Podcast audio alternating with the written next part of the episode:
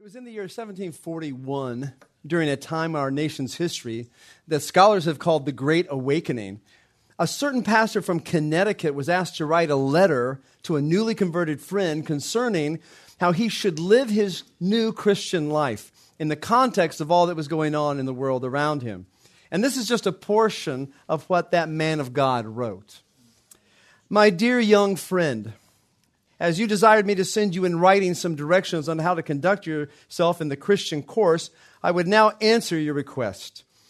The sweet remembrance of the great things that I have lately seen at your church inclines me to do anything in my power to contribute to the spiritual joy and prosperity of God's people there. In all your course, walk with God and follow Christ as a little poor helpless child taking hold of Christ's hand, keeping your eye on the marks of the wounds in his hands and side, whence came the blood that cleanses you from sin, and hiding your nakedness under the skirt of the white, shining robes of his righteousness. Pray much for the ministers in the church of God, especially that he would carry on his glorious work which he has now begun until the world shall be full of his glory. Particularly, I would beg special interest in your prayers and the prayers of your Christian companions, both when you are alone and when you are together, for your affectionate friend who rejoices over you and desires to be your servant in Jesus Christ, signed Jonathan Edwards. Could you imagine a man of God like Jonathan Edwards giving a letter to a child of God, brand new in the faith, concerning how he should conduct himself in the church? In many ways would probably be one of the most powerful incentives for living the purposes of God one could ever hope for. To have in your hand a letter that is personal to you and specific in what it conveys to you about the Christian life, that would be something that you might carry in your Bible for years and years. It would be your personal epistle, your personal guide. And though this particular letter that I've just quoted has many more valuable pieces of counsel in it to share. What struck me the most is when Edward's advice to this young convert said this to pray that God would carry on his glorious work until the world shall be full of his glory. That is a very telling piece of counsel. And I say that because, listen, for believers to not just be focused on the needs of their own church, for believers not to be just focused on the needs of their own personal walk, but for the believer to be driven for the great commission of our Lord and the needs of evangelism until His glory fills the entire earth, that is something I believe that people often neglect. You see, to be focused on the greater good of God's glory in giving and bringing others far and wide to the saving knowledge of the Son of God, on top of all the other vital aspects of godly living, is what the Great Commission from our Lord was all about when He revealed it to us. Once the gift of salvation has come to us, we then spread the word of Christ's truth to others far and wide. That's why he said, All authority has been given to me in heaven and on earth. So go therefore and make disciples of all the nations, baptizing them in the name of the Father and the Son and the Holy Spirit, teaching them to keep all that I've commanded you. And behold, I am with you always, even to the end of the age.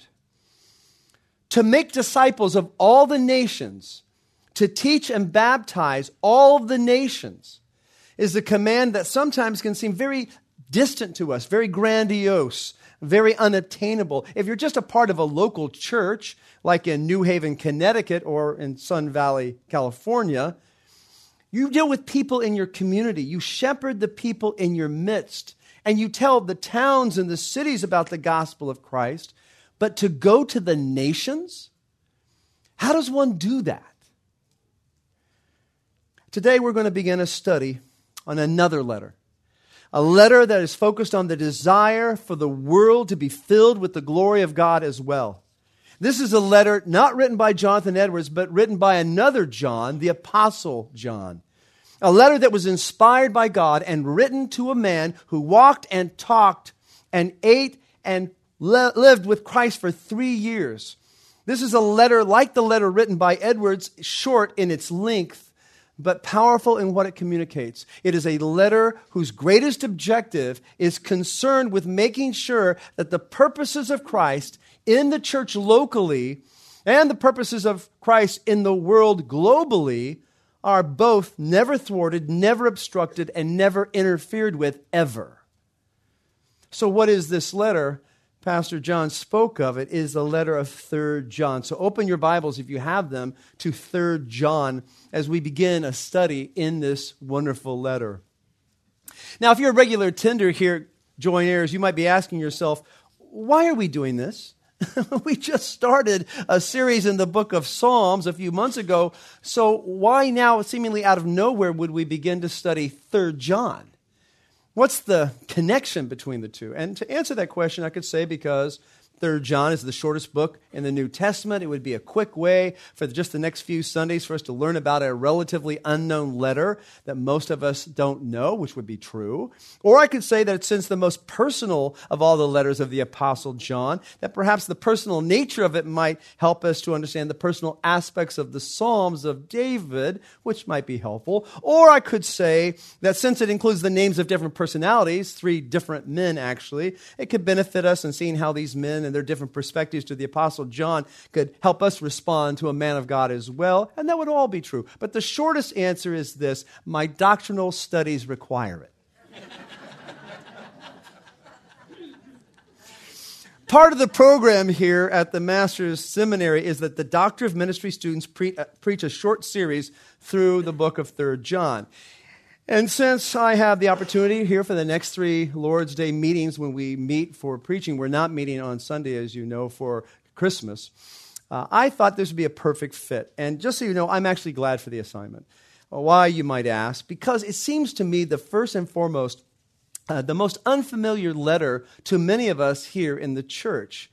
I, I say that because I, I know that most of us are very familiar with the Gospel of John. I think I might include some of us are very familiar with the first epistle of John and seeing how Pastor John had just gone through for years the book of Revelation, which is written by John. I think that we're all very familiar with those letters. But when it comes to the Apostle John's second letter and third letter, I think it's safe to say that most people are just less aware of the incredible nuggets that are contained in these inspired letters. Now, even though our focus today and for the next few Sundays are going to be only 3rd John, truth be known, I want to set this up for you by showing you some striking similarities between these two very unfamiliar letters. I say that because if you have your Bible there, you can see that if you go to 2nd John and 3rd John, the first verse of both 2nd John and 3rd John, the Apostle John describes himself as the elder for reasons that I'll discuss later this morning. Also, in the first verse of both letters, we have a very similar introduction. In 2 John, we read the first verse, the elect lady and her children, who I love in the truth, a, a title that most theologians understand to be referring to a specific church, but others see to be actually responding to a particular friend of the apostle. And in a similar way, we see in 3 John, the first verse says, the elder to the beloved Gaius, whom I love in truth.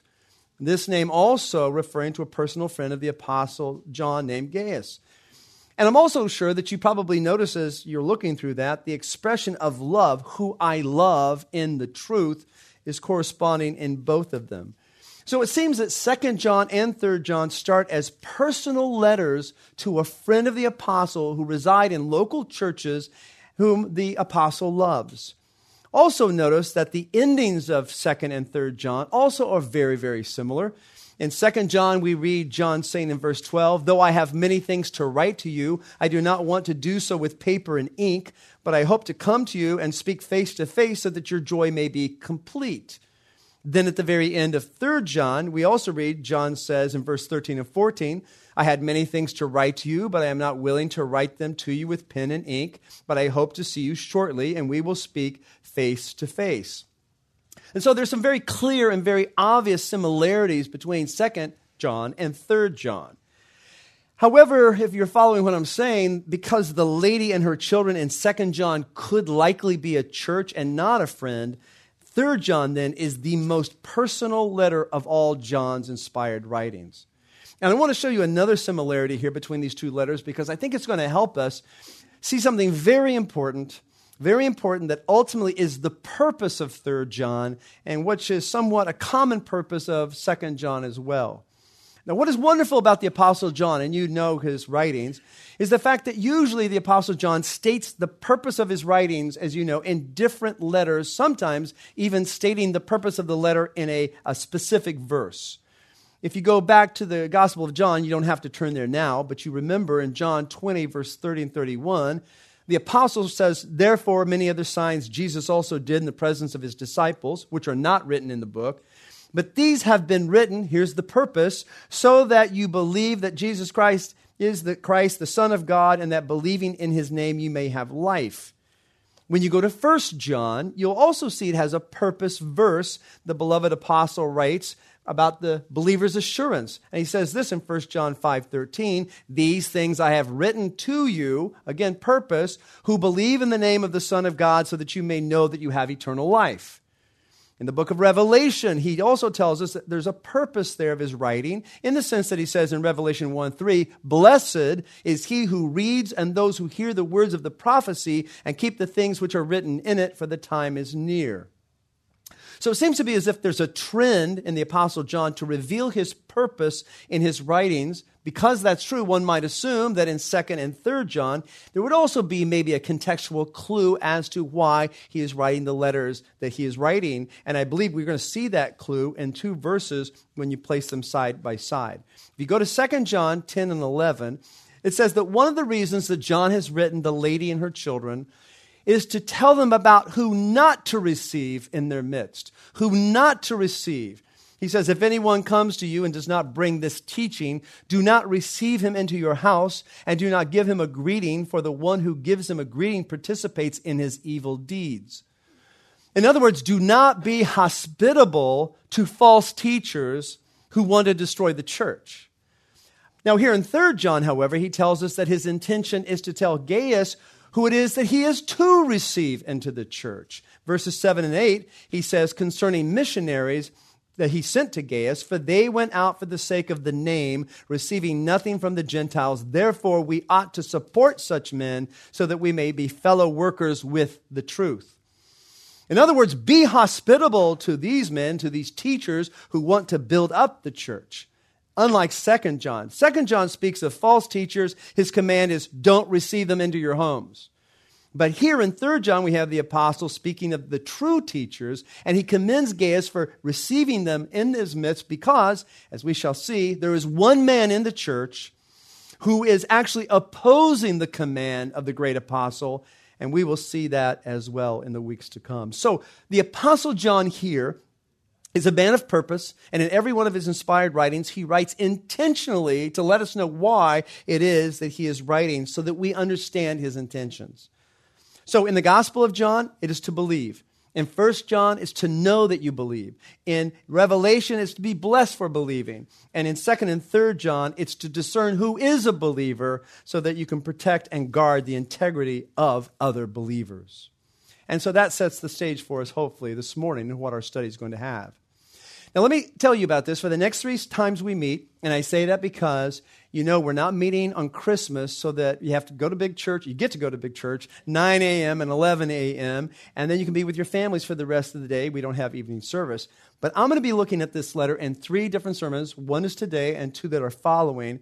And if you're taking notes, but I'm going to repeat this a lot over the next few weeks, these are going to be three portraits.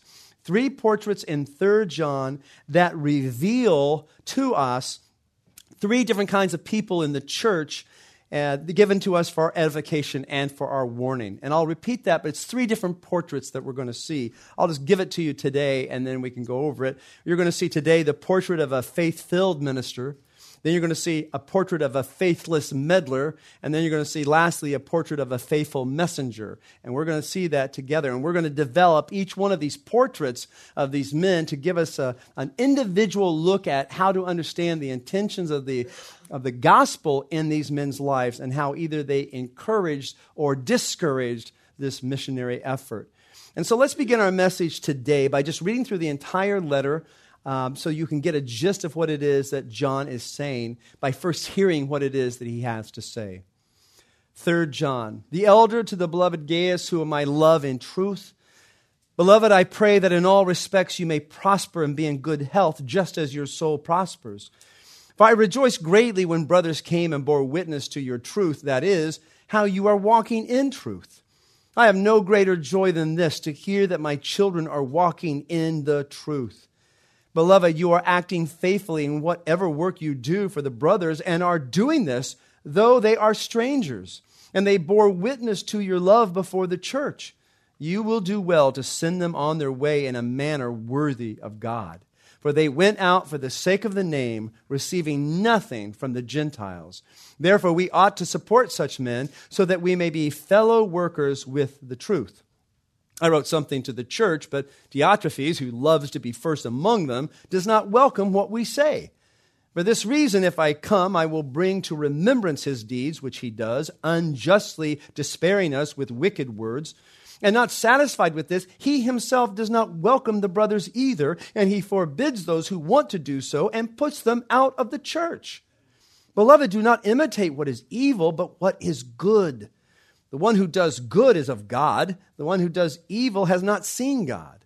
Demetrius has received a good witness from everyone and from the truth itself. And we add our witness, and you know that our witness is true. I had many other things to write to you, but I'm not willing to write them to you with pink pen and ink. But I hope to see you shortly, and we'll speak face to face. Peace be with you. The friends greet you. Greet the friends by name. Now, if you know anything about the book of Third John, the letter here, you'll know that it's focused primarily, people will tell you, on hospitality on hospitality in the early church, which there is no doubt that it's partly true. But I believe you can see in the letter, even just by the way that I read it, is that there's much more to this letter than just hospitality. The Apostle John is trying to emphasize something more than just what Hebrews chapter 13 10 tells us about the importance of being hospitable to strangers since they could be angels sent by God. That's what Abraham experienced. This isn't just a letter about hospitality as if John's doing a treatment about the qualifications of an elder because we're told to be hospitable. But instead, the purpose of emphasizing this kind of hospitality was to encourage, listen, a hospitality that was in service to strangers who had been sent out by the apostle for the work of the ministry in the name, in, for the sake of the name. In other words, these strangers were traveling teachers carrying out the Great Commission as our Lord instructed. And though the theme, therefore, is hospitality, it's something we need to examine here, but more instructively here is we need hospitality that either meets or declines the purposes of God. It's this kind of hospitality that's on the apostles' heart. It's really about, listen, the acceptance or resistance to apostolic authority. It's about the acceptance or resistance to apostolic authority that underlines this kind of hospitality, knowing that these three men that we're going to look at either were advancing the cause of Christ or blocking the gospel from reaching the ends of the earth.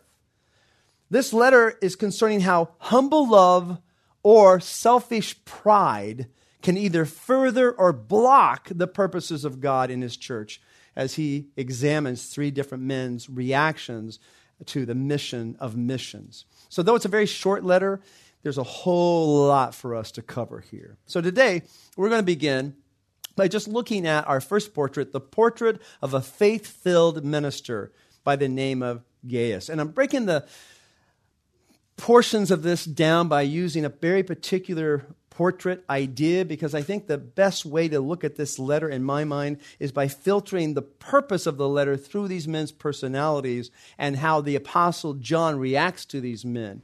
So let's begin with this first portrait, a portrait of this faith filled minister. And let me just read the first eight verses again to remind you where we're at.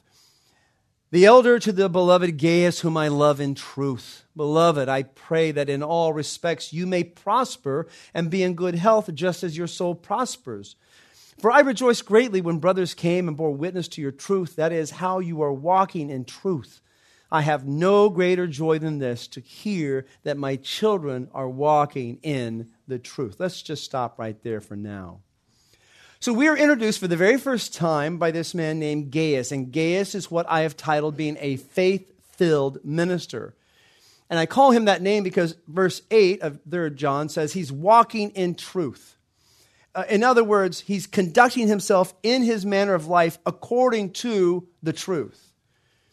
One of the greatest tragedies that I think confronts modern American Christianity today is the unfortunate reality that many men in ministry are not faith filled. They are not saved, or they're not driven by the Spirit of God in their ministries to do what it is that they do for the sake of the truth. So, in some ways, they're more useful to Satan than they are to God. These so called ministers, usually men, sometimes women, who are definitely gifted in ways of communication, definitely gifted in leadership style and, and bravado, and all the other secular attributes that so many people in the church look for, they are much more gifted in those ways than in true ministry of the church as laid out in Scripture. Many men and women are faithful to the responsibilities in ministry, but not all of them are faith filled in their approach to the call of God on their life. In this respect, Gaius is an exceptional portrait for us in the church to consider. And I say that because the way the Apostle John paints the portrait of Gaius and the careful attention to the reactions he has to this wonderful man makes him a faith filled minister that are very imperative for their growth and our survival. Now, this morning, and I'll tell you right now, I, will tell you right now, I'm just, we could, we could cut the tape. There is no way I'm going to get this done. But I'm going to keep preaching, so when you want to leave, just go. Okay? So just go whenever you need to, because I need to get this done for an assignment. Okay? So it's got to be, it's got to be on tape. Sorry. And so uh, bless you all. Have a great Christmas. Uh, but I'm going to keep going to the things done. Okay? So I'm not, not going to be offended if you leave. Here we go. Five responses and, and by the way, you're going to see a recurring word that I use here all throughout this section is the word apostolic. I've used that word very intentionally because I want you to understand the weight of what's happening here. So, in this first portrait, we're going to see five responses of the Apostle John that he sees in the faith filled minister named Gaius. Five different reactions, if you will, to Gaius's character that helps us paint the picture of what his usefulness was to the early church. And I'm going to put them up there up front. First, you're going to see a profession of apostolic love, a prayer of apostolic prosperity, a proclamation of apostolic joy, a pledge of apostolic confidence, and a plan for apostolic ministry. And I'm going to go through those again. I know it's quick, but here we go. And as we go through this, so I do want you to think about, as you hear the reactions of the Apostle Paul to Gaius, I want you to ask yourself seriously, are these traits true of me? I want you to ask that. I want you to ask, not out loud, but to yourself, if you are ministering in the church in such a way that your lives would be portrayed by the Apostle John or the Lord Jesus Christ, where he would react to your life the way that he reacts to Gaius's life. And you might say, Well, Tom, I'm not a minister. Um, and I'd say, Yes, you are. Yes, you are. You are a minister. I've chosen the language here very intentionally. I didn't say Gaius was an elder. I didn't say he was the head of the missions board or even a deacon because we don't know for sure. But what we do know is that he was a minister because, folks, all of us are ministers. All of us in the church are ministers. We may not be called into ministry as a pastor or an elder, but we're called to be ministers, right? Isn't that true? So we're going to long for our master one day to say, Well done, good and faithful slave. And because of that, these traits do apply to us. So think about your own life as we look at the life of the faith filled Gaius. First reaction that the Apostle John has to this man, Gaius, is number one, a profession of apostolic love. And we see this in verse 1. The elder to the beloved Gaius, whom I love in truth. Now, this is probably one of the greatest affirmations a man or woman could ever receive in their entire lifetime. And that would be the greatest profession ever uttered that apostle of Jesus Christ, a man who walked and ministered with him and leaned on his bosom and took care of his mother, this singular apostle, the apostle of love, would say to you in a letter that you could keep for all time, I love you in truth. I just got tingles. That would to hold a letter like that in your hands from a great man would be an unbelievable gift, unbelievable honor. I say that because when I was a little boy, I did something I've never done since. I was so impressed uh, with the President of the United States that I took the time to carefully sketch in pencil a portrait of his likeness and I sent it to him in the mail. And, I, and I, I, used to draw all the time. I thought it was just so much fun. I used to draw our pastor every single Sunday and then give it to him as I left, unwittingly knowing that I was proving to him I wasn't listening. Um, but anyway, to my surprise, a few weeks later, I received in the mail from the White House, from the Secretary of the President of the United States, with a photograph of his two dogs inside, telling me how thankful he was for my drawing and my patriotism, signed Rosemary Woods, Secretary to the President of the United States, Richard Milhous Nixon. That was before Watergate when I did that. I don't know if my letter was tapped, but. But as a 10 year old boy, think about it 10 year old boy receiving a letter like that was so impressive. It was so amazing. I'll never forget it. Well, how much more Gaius not only received a letter from the Apostle John, but it was an inspired letter. You realize not every letter that the apostles wrote were inspired letters. Proof of that is in verse 9 of this letter, where John says that he had written something to the church, but Diotrephes didn't welcome what he said, meaning he discarded it and probably just threw it away. So, not everything that the apostles wrote were inspired, but here in 3 John, Gaius has in his hands a personal letter inspired to be given to him to tell the world for all time that the Apostle John loved him in truth. How do we know this elder, verse 1 calls him as the Apostle John? There is some external evidence that points to a, man named John the Elder who lived in Ephesus, but all the internal evidence points to the apostle, as we have said between verse second uh, John and 3rd John together. So here's this humble apostle John, the one who speaks of himself in the Gospel of John, not by name, but as the disciple whom Jesus loved, telling Gaius that he loves him as well. Gaius is a very common name in the ancient world, just so you know. Gaius is found other places in the New Testament. I don't need to get into it now. Acts 19, uh, 1 Corinthians 1, always associated with Paul in some way. So it appears that there's at least two different men named Gaius in the New Testament. However, there's, there's no indication that either of these men are identified with the Gaius in which 3rd John is speaking of. It's like John or Tom. They're very, very common names. And so it's a, un, a common name for an uncommon man. So here's the important part John tells him that he loves him in truth. This isn't just another way of saying, I truly love you, though some people would say that, but rather he's telling him about the source of his love, which is rooted in and grounded in the truth itself.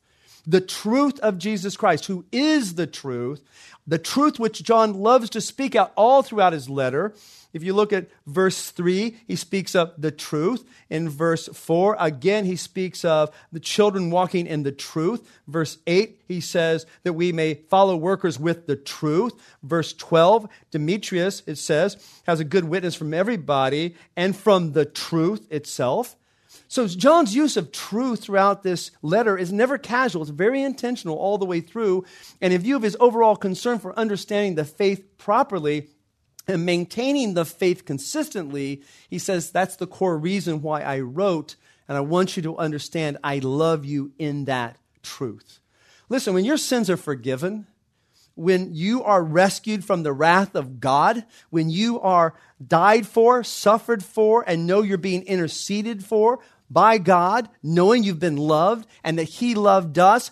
This isn't some kind of sentimental love. This isn't a, an emotional based kind of love. This isn't eros or philia or storge kinds of love in the Greek. This is agape love. This is the kind of love that God loves the unlovable with. And now that we have that, now that we have been loved, we know we can love.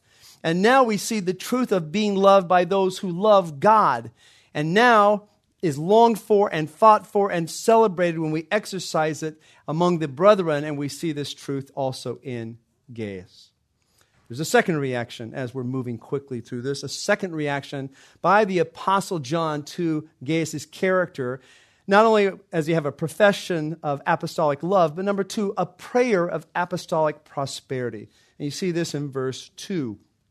Beloved, I pray that in all respects you may prosper and be in good health, just as your soul prospers. What we have here in this verse is a prayer, and the prayer is for a very specific request, namely that Gaius's physical health, listen to this, that his physical health would match his spiritual health, which is a prayer that most people would never, ever ask for.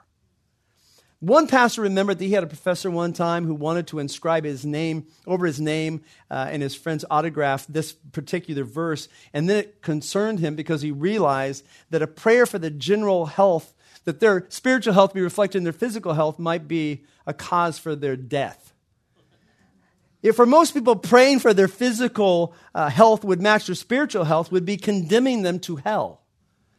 So, not so here. The Apostle John is so confident of Gaius' soul condition that he doesn't hesitate to pray for his body's health would par- parallel his heart health. That's an amazing prayer. Actually, it's a kind of greeting was very common in the ancient world, so much so that people used to use initials to reflect the Latin. It was S V B E E V, which represents a Latin phrase that I'm not going to embarrass myself with, but it says, If you are well, that is good, I am well. And you would see this all over S V B E E V. But the apostle twisted, and he makes a different kind of variation on this. And some believe the reason he wrote it this way is because Gaius' health was not good. Uh, perhaps the faith filled minister had exerted himself too much, gave too much energy, too much hustle and bustle of church life, and, and the traveling teachers had just overexerted him. But we can't be certain. But all we know is this the prosperity of his soul was a very easy thing for John to pray for. The verb here means to be led along a good road, to have a good journey, metaphorically, to succeed or to prosper. Now, I know some of you are automatically thinking um, this kind of prayer is misused to mean something horribly different in the day and age in which we live. We live in a world of false teachers who prey on the innocent and unsuspecting, teaching them that they are to be born to be financially prosperous, and they use this verse to prove it. I looked up Creflo Dollar's interpretation. Can you imagine that guy's name? That just blows me away that anybody would follow a prosperity teacher named Creflo Dollar. Uh, Anyway, on his website, 3 John 2 means a prosperous life begins with a prosperous soul, the place where our minds, wills, and emotions reside, one focused on God's word and aligned with his will. So when our souls prosper, we are positioned to receive unlimited prosperity in every area. Right? So, in other words, you get your spiritual life in order so your bank account can grow. It's in proportion. So my focus now is determining what I need to do to get my spiritual life in order, which is giving to dollars to Dollar's ministry, doing good deeds, and trying to do that and denying myself in every way I can because I want to prosper physically in this life. Not for the glory of God, not because my love for Christ, but I want to be prosperous, and this verse is my justification. Tragic. It's so tragic. We just had a team that came back from South Africa this week, and I was told by one of the team members that the prosperity gospel in Africa is the dominating theology there. And also, people, think of it, who are starving, who are desperate, who, who have no money, are giving money, whatever they have, for the hope of the blessing of God based on a Satanistic interpretation of this verse.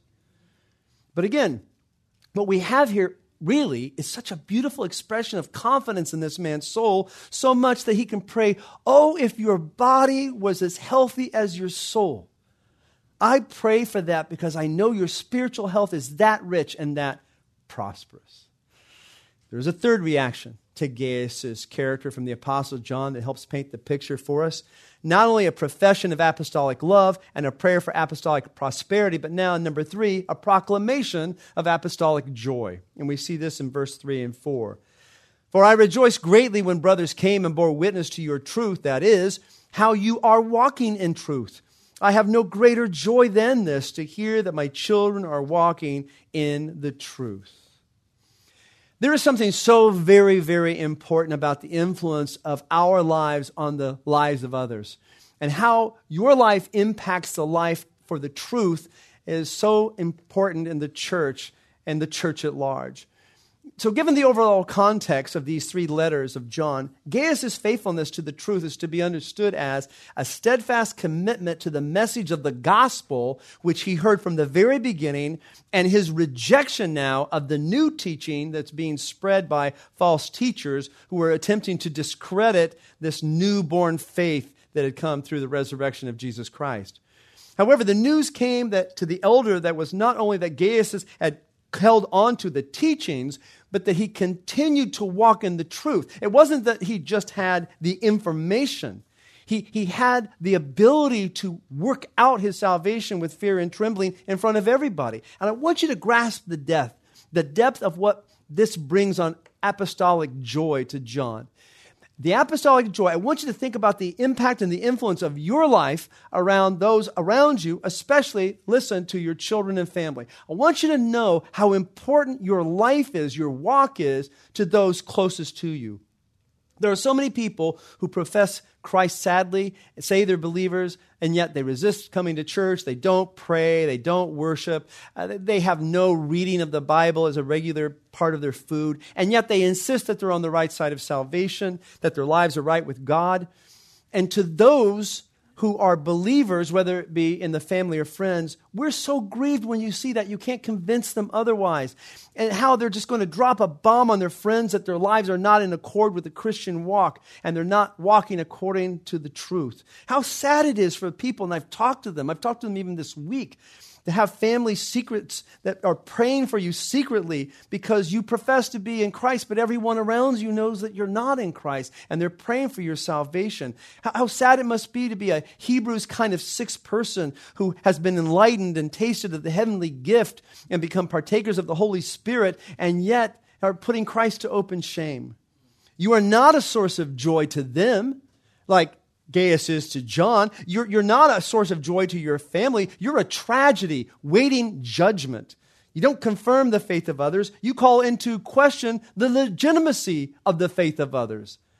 But what a contrast to know, whether by letter or email today, by the testimony of a brother or sister that's visiting from out of town whom you love, that those who you ministered to and prayed for and spent time with in discipleship are thriving in their faith that they can sing, It is well with my soul, and never flinch when they say those words because the work of the Spirit of God continues on and is seen and testified to others. That's a reason for joy. That's why John says, I have no greater joy than to know that my children walk in the truth. And that should be your greatest joy, and that should be my greatest joy. How could it be otherwise?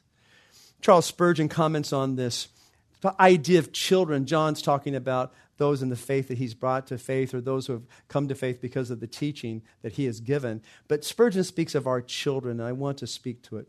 He says, if you're a professing Christians but cannot say that you have no greater joy than the conversion of your children, you have reason to question whether you ought to have made such a profession yourself. Alas, if our children lose the crown of life, it will be but a small consolation that they have won the laurels of literature or art Many who ought to know better think themselves superlatively blessed in their children if they become rich, if they marry wealth, if they strike out into profitable enterprises in trade, or if they attain eminence in the profession which they have espoused. Their parents will go to their beds rejoicing and awake perfectly satisfied, though their boys are hastening down to hell if they are also making money by the bushel. They have no greater joy than that their children have their portion in this life and laying up treasure where rust corrupts it. Though neither their sons nor daughters show any signs of the new birth, give no evidence of being rich towards God, manifest no traces of electing love or redeeming grace or the regenerating power of the Holy Spirit, yet they are parents who are content with their condition. That would be hatred. That would be hatred for you to love that kind of life for your children. And the Apostle John says, No, my greatest joy is to know that you're walking with the truth. It, the, the, my children, again, either those he personally led to Christ or, or their children because they share in the faith that he has been given to them, that has once and all for all been given to the saints, that's the true place of joy. There's a fourth reaction. I'm going quickly a fourth reaction to Gaius' character from the Apostle John. Not only the profession of the Apostle's love, a prayer for apostolic prosperity, and a proclamation of apostolic joy, but now, verses 5 and 6, a praise of apostolic confidence. A praise of apostolic confidence. He says, Beloved, you are acting faithfully in whatever work you do for the brothers and are doing this though they are strangers, and they bore witness to your love before the church. So the Apostle John here now is praising Gaius for the work he's done for the traveling teachers that are coming through the area who are missionaries and strangers among them. And so he acknowledges his confidence in Gaius for the love that he has for them and the love that they've expressed to the Apostle John once they return to the church. And again, I want you to wrap your minds around this because I, I, want it just to be, I don't want this to be in your mind just kind of like an attaboy, way to go there, guys, good job, kind of remark, because the Apostle John is deeply concerned, as we will see next time when we look at the next portrait, about the health of the church throughout the entire region. Remember, this is key. The only way for the truth for which our Lord died could flourish and expand and transform the nations is by being understood. And the only way it could be understood by be, being faithfully taught. And the only way that it could be faithfully taught and spread would be if faithful teachers would travel all throughout the region, making sure that the truth about Christ and the truth about his substitutionary atonement and the truth about faith alone in Christ alone was taught and modeled and continued. What we see in this verse ultimately is the expression of what the apostle Paul says in Romans 10 13. How then will they call on him whom they have not believed? How will they believe in him whom they have not heard? And how will they hear without a preacher? And how will they preach unless they are sent? Just as it is written, How beautiful are the feet of those who proclaim good news of good things. These beautiful feet traveling teachers of verse 5 and 3rd John. These are the strangers that came to Gaius. But the mission was not strange to him. He knew the mission. He knew of the vital nature of their mission, the salvation of the world, and he knew that his church could only evangelize their community and their workplaces and their families. But the brothers had taken up the mantle of Romans 10 and they had been sent by the Apostle John, and their feet were beautiful. Their feet were beautiful not because of any pedicure that they had received, their feet were dirty and covered with dust of roadways. Their feet were beautiful because they traveled to the lonely road of proclaiming the gospel to those who are dying and in need of salvation. And it was these traveling strangers that Gaius was so hospitable to. And he told the Apostle John, they told the Apostle John of Gaius' hospitality, and it made him rejoice and it made him praise. And he had confidence that the plan of the Great Commission was working. Again, the theme of hospitality is central. John MacArthur says, while the theme of showing love by hospitality is clearly commanded in both 2nd and 3rd John, the foundational reality below that duty is love for and obedience to the truth. So, when you see, when you house a stranger during Shepherd's Conference and you treat them like family, uh, because they are, and when you roll out the red carpet for them as if they were shining stars, because they are, you're doing more than just playing host, my friends. You are doing the same thing that Gaius did 2,000 years ago. And you were obeying the Lord Jesus Christ and expressing your desire to further the Great Commission all throughout the world because your desire is to be obedient to the truth. Your hospitality to strangers is theological. Your hospitality to strangers is biblical. You are acting faithfully in whatever work you do for the brothers, showing them love as well. There is a fifth and last reaction. Thank you for staying. Uh, the Apostle John to paint the picture concerning Gaius. This is one of those tapes that you don't have to speed up to get through because it's going fast enough on its own.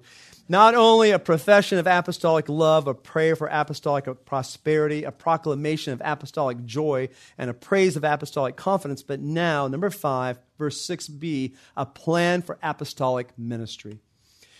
He says, You will do well to send them on their way in a manner worthy of God, for they went out for the sake of the name, receiving nothing from the Gentiles. Therefore, we ought to support such men so that we may be fellow workers with the truth. In the midst of all that I've talked about, in the midst of all of this, there is a plan. There is a plan for apostolic ministry in all of this a plan that has fellow workers with the truth being sent on their way, verse 7, for the sake of the name. Here before us in these verses is the instruction, motivation, and incentive for the church's involvement in missions from the great apostle himself. And this last point is one I hope to develop more next time as a necessary contrast to the portrait I want to bring before you. But suffice it to say, there was and is a plan there was and is a plan to carry out what the Lord commanded in the Great Commission. And either you are supporting the plan or you are an impediment to the plan.